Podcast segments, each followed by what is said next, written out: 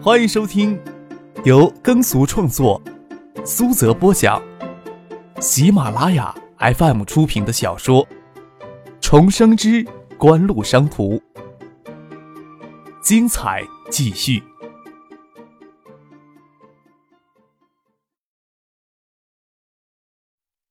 第六百六十五集。张克笑了笑，说道：“要真有这么大的意见，会上怎么不提出来呀？”“术业有专攻嘛，对电子企业的发展，我哪能提出这样的意见来呢？”盛清笑着自嘲道：“国内也有几家声势颇为的，像春兰、海尔、长虹，像新科、像步步高，这些年来发展都很迅速，也都在积极的扩张当中，声势很大嘛。海尔、长虹等不去说它了。”就说兴泰的春兰集团吧，最初是做空调起家，如今春兰冰箱、春兰洗衣机、春兰电视、春兰电饭锅、春兰微波炉等产品琳琅满目。除了传统的家电行业以外，春兰也涉足了摩托车、汽车、计算机等制造行业。比较起春兰呐，爱达在国内的产品啊，只能拿可怜来形容了。除了手机，就是影碟机啊。电子词典在国内市场销量排行第二，不过想连电子词典的销量也颇多有些微不足道了。要认真的比较起来。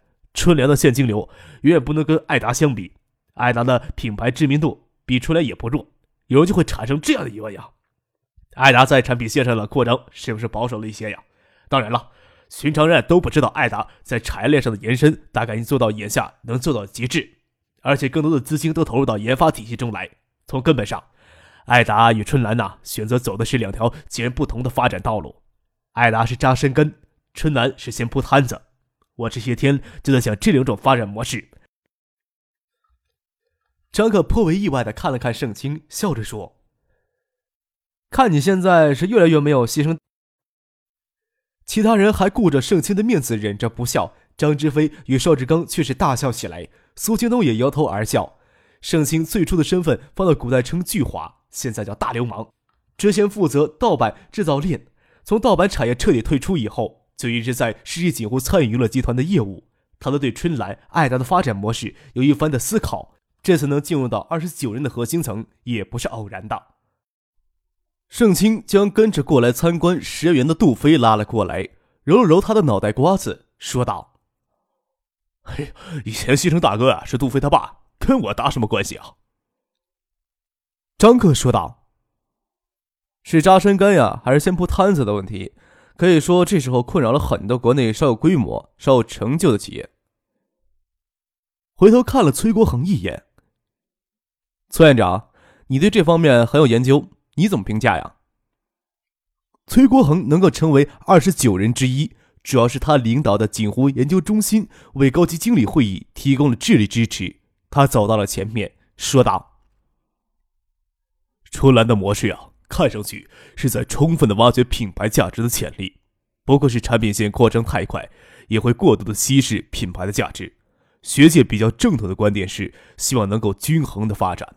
拿海尔来说，海尔发展的前期几年也是专注于冰箱冷柜制造业上，差不多有六七年的时间没有分心，最近几年才开始实行多元化发展。海尔的模式比较符合传统经济学界的思维，先扎根子，再铺摊子。不过，比较起爱达来，他们的根子呀，不能算扎得深呐。在委婉的批评爱达扎根太深了吗？有些孤注一掷了。张克淡淡的说道：“将鸡蛋呀放到一只篮子里，的确不利于分解风险。咱们的产品还很狭窄，在国内只有碟机、手机与掌上电脑三种。掌上电脑的销售份额又太小，对爱达来说没有特别大的影响力。”碟机又是上市公司的业务，对爱达集团来说，实际上在国内只有手机一种有影响力的产品。至少在国内的市场，咱们将太多的希望寄托在一只手机这个单一产品上了。产业链的延伸发展，特别是技术研发的投入，也都围绕着这手机单一产品。说孤注一掷也合适。张克说到这里，环顾了左右，问道。你们是不是也觉得爱达的发展策略有些孤注一掷呀？张克这么一问，气氛就有些凝重了。张克见大家都不说话，笑着说道：“ 大家都不高兴，说一些扫兴的话，对吧？均衡发展的确更符合正统经济学界的思维啊。陈先生想了想，说道：“从崔院长提供的材料里，咱们可以看到，三星也在果断砍一些看上去很有潜力的业务，重化工、建筑等业务都放弃掉了，最为看重就是三星电子，也将主要精力都集中在数字技术的发展上。在负债一百七十亿美元以后，三星九八年用在数字手机技术上的发展费用将近二十亿美元。以传统的学术观点去评价。”三星也是孤注一掷的，将宝压在数字技术上了。给经济危机拉到濒临破产边缘的三星集团，为什么还敢选择如此孤注一掷的发展战略呢？首先，我感觉呀，他们与咱们的判断相近，认为数字技术是未来电子产业的大势所趋。最主要的，我想还是三星野心勃勃呀，将更多力量放在一条道路上，推进的速度也就更快。三星是不甘心只做二流的企业呀。陈先生的嘴里虽然在说三星，也无疑是在宣告景湖的野心呐。张克笑着说：“你呀，这也是在承认艾达的路子也是孤注一掷呀。不在这里停留多了，还是边参观边议论吧。”最先走进参观的是精品显示技术实验室。景湖从德仪的手里获得辉记 STN 的液晶屏技术，也就是常见的黑白屏。景湖的蓝屏技术也只是在黑屏装置下二级蓝管作为背圆光得以实现。这两年也从日韩一些小公司收购了一些相关的技术，加强了技术的底子。在传统灰阶的 STN 晶屏上加上采光滤过，能分解出红、绿、蓝三原色，理论上也就可以显示彩色画面。在手机等电子产品上实现这一商用化。是橡树园显示技术实验室这一年来一直在投入主要精力攻克的一个难关，这也可以说是爱达地团孤注一掷的战略体现。在橡树园领导显示技术实验室是在日本夏普公司 SRS 实验室长期担任高级研究员的新加坡华人张振恒，在实验室里，他向叶简平等核心管理层成员展示了采用彩色 STN 技术的彩屏手机样机。在张克看来，手机屏在色泽、亮度、分辨率上都差强人意。他所熟知的零二、零三年广泛出现的彩屏手机，绝大多数都是采用彩色 STN 技术，最高能显示六万五千色，二十八乘以一百六的分辨率。要达到这样的要求，实验室要走的路还很长。而且此时拿出来的样品响应时间较长，屏幕较厚，还无法启动动态图像。比起张克苛刻的眼光。其他人都没有见识过四五年后的手机模样，看到实验室拿出来的彩屏手机样品，都大为惊讶。叶晓彤拿起样机来，爱不释手，问张克：“实验室里到底还藏着什么好东西呢？打算什么时间将这种手机推向市场呢？”推向市场呀，还早呢。丁华将叶晓彤手里的样机拿过来，生怕他耍赖，将样机拿出实验室去。即使要夏普，也未必敢说他们这种技术已经成熟到商用阶段了。张克笑了笑，他心里清楚，实验室少说要一两年的时间，才能让这项彩色的 STN 技术成熟起来。过早的推出技术粗糙的产品，对品牌的伤害很大。就算技术成熟以后，什么时间推向市场，也是要看时机的。过早将新的技术推向市场，不一定能够获得商业上的成功。更高档的彩屏与触摸屏手机更好的选择方案就是采用 TFT 薄膜液晶屏，亮度好，对比度高，层次感强，颜色鲜明，响应时间只有彩色 STN 液晶的三分之一。不过此时的 TFT 液晶屏存在耗电大与成本高的不足。当然了，还有更高档的 OLED 的有机发光显示屏，这将是推特光电研究技术院与橡树园实验员联合起来要奋斗的目标了。当然了，彩色 STN 液晶在中低端电子产品上一直都很有市场，毕竟成本低廉，在有限的条件下，几乎还是不会放弃发展彩色 STN 技术。在中低端的市场上的收益也将弥补锻炼技术的队伍花费。几乎手里还没有 TFT 薄膜液晶屏手机技术，但是技术研发团队要先锻炼起来，能绝对意义上说，几乎没有 TFT 薄膜液晶屏技术。显示技术实验室首席研究员张振宏。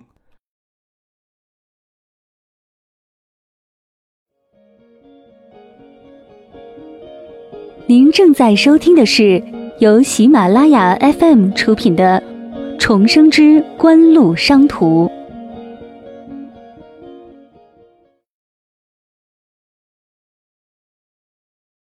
在夏普公司 S2S 实验室担任高级研究员。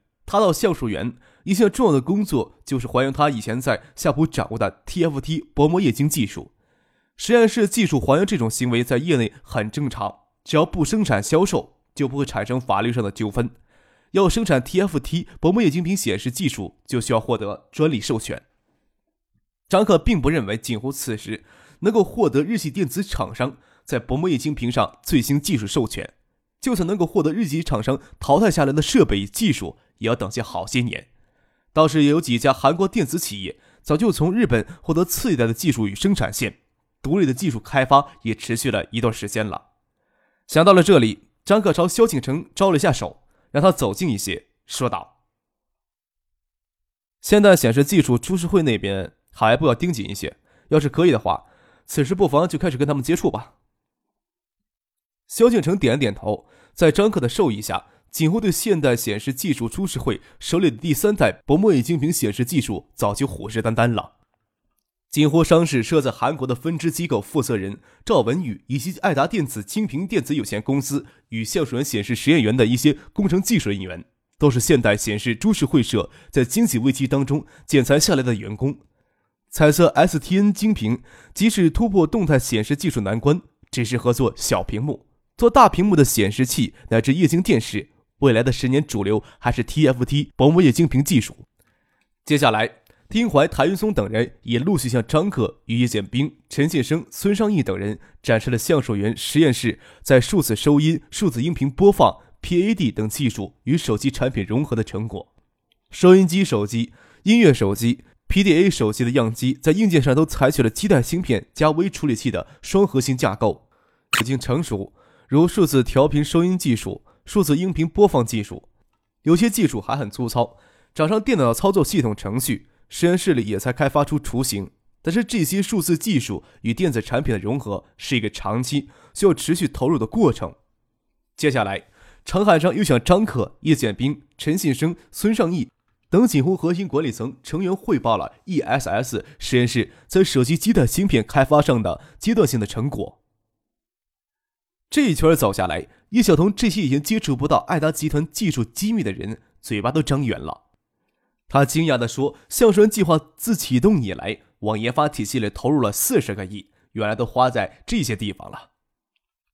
之前投入的四十亿不算，以后持续的研发投入，明年将不低于销售额的百分之十五，后年将不低于百分之十二，从第三年起，这个比例将一直维持在百分之十以上。销售额的百分之十五呢？”陈默，他大学毕业就一直留在了香雪海工作。从技术员到车间主任助理，到车间主任、技术科副科长，一直在干合资前的香雪海冷柜厂的厂长职务。爱达电子对香雪海的控股之中，在陶新建的推荐下，陈默出任香雪海电器副总经理。改制为集团公司以后，担任集团副总裁兼香雪海产业园区总经理与技术研发部门的总经理，能力很强，年纪也很轻，今年才三十四岁。国有企业也不是培养不出人才。不过事业毕竟要受到一些局限，他与这边人接触的较少，对醒湖的核心企业爱达集团也更加陌生。香雪海这两年在技术上的投入研发力度也极大，即使如此，也远达不到销售额的百分之十到百分之十五的标准。张可笑了笑，眼睛瞅向了陈默，说道：“白电行业的激烈竞争呀，利润率也不算特别的高。也正因为如此，对激烈竞争的市场。”技术领先永远是能维持生存的核心因素之一。肖小海的技术发展呀，产品与数字技术的融合，我看你们要回去重新定制一份规划书出来，下次的会议可以拿出来讨论一下。之前对爱拉集团还不熟悉的其他锦湖核心管理成员，此时也能完全判断出爱拉集团选择的是一条完全孤注一掷的发展战略，就是数字手机技术与手机产品融合为主的战略。即使眼前看上去很有市场潜力的 Apple Ear，看上去也像这个战略的衍生产品。张可对香雪海未来的发展建议，也是在数字技术与家电融合的产品上进行高投入的发展战略。张克清楚知道，数字化是未来十年电子电器行业发展的主流趋势，而且手机将是这个未来消费类电子产品中最为庞大的一个市场。再过八年，到零六年，全球市场的手机出货量将超过十亿只。坚定的选择发展数字技术与手机相融合为主体的战略，是唯一能在短时间内追赶上国际电子巨头的一条捷径。对于陈信生、苏京东、丁怀、谭云松这些人来说，选择这条战略就有着孤注一掷、不成功则成仁的悲壮气概了。万一在手机业务上受挫，爱达集团在全球性竞争的道路上也将承受极大难以复原的创伤。参观过橡树园的实验园以后，这次的高级经理会议正式日程算是结束了。没有告别晚宴，都不是什么闲人。离开三天，不晓得回去有多少事情压下来要处理呢。能连夜离开建业，都坐车离开了；留在建业的也不得空闲。孙尚义、叶剑兵、葛明德、蒋威等人都乘晚上的飞机回香港去了。张可没有让萧敬腾即日回香港，将他与陈信生还有陶行健留了下来。无论爱达集团还是香雪海，都要将海外市场交付给萧敬腾领导下的锦湖商事海外产品运营部门去开拓。明年的海外市场，除了 iPlayer 与闪存盘产品开拓北美与欧洲市场以外，爱达的手机与香雪海的电冰箱、冷柜、洗衣机。空调等产品将于明年重点打入东南亚市场。亚洲金融风暴诱发的经济危机已经整整持续了一年半的时间。九七年底，好些人对经济复苏还满怀信心。过去一年的时间，连俄罗斯也给拖入经济崩溃的边缘。东南亚的经济似乎更加的看不到曙光了。爱达碟机在东南亚市场销量形势也持续疲软。手机业务也只在新加坡、香港等经济坚挺地区稍好一些，这是不好的一面。另一方面，则这些地区经济受挫，营销费用大幅下降。日本、新加坡、香港、台湾等经济坚挺地区媒体广告价格比经济危机前下降了一半。马来西亚、泰国、韩国受挫较深的地区，媒体广告甚至不足经济危机爆发前的三分之一、四分之一。此时正是黎明前最黑暗的时期。此时以不到三分之一甚至更低的价格大量买断媒体广告，明年就是大举攻占东南亚市场的好时机了。萧建成跟张克、陈信生、陶行健、叶晓彤等人通报了一些与新加坡电信在定制手机业务合作上的谈判一些事项。锦湖手机最初进入新加坡市场，选择的运营商合作伙伴就是新加坡电信公司。在过去一年的时间里，为新加坡电信公司提供总量达到四万件的定制手机，仅这笔业务就占了新加坡国内手机市场的百分之五，成为新加坡国内手机市场占有率排名第五的厂商拟定了基础。新加坡的市场看上去有些微不足道，即使全民人手一只手机，才三百四十万的市场容量，市场饱和后换机市场容量每年也最多一百万件。就算全部占下来，还不够国际手机巨头天涯凤的。作为日后亚洲第二大移动通讯网络运营商，仅次于中国移动的新加坡电信公司，此时还没有露出日后的威武雄姿，主营业务还局限在狭窄的只有三百四十万人口的新加坡国内市场积累拼杀。不过，在国内市场狭窄发展情况促使下，选择战略转型，实现全球化扩张，也是新加坡电信公司这两年积极在做的事情。新加坡电信公司在全球化进程以及在亚太地区移动通讯业务运营上的发展前景，即使有人看出些端倪来，国际手机巨头也不会将亚太地区的业务希望过多寄托在新加坡电信公司身上。唯有锦湖这样规模的新兴公司，才会与新兴的运营商公司合作联合开拓新市场。良好的合作开端，使得双方都愿意更加深入的开展全方面的合作。新加坡电信希望锦湖能够提供更丰富多样的、价格相对低廉的手机。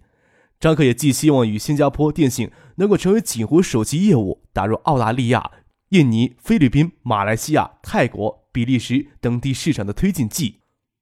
另外，爱达碟机业务全面进入东南亚市场已经有了两年多的时间，虽然受经济危机拖累，东南亚市场一直疲软无力，汇率损失又极为严重。海外部门一直坚持对东南亚地区的经销商进行巨额补贴，又加大了市场宣传力度。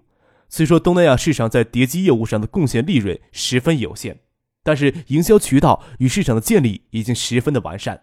像炫海的家电产品也可以完全借助这个营销渠道进入东南亚市场。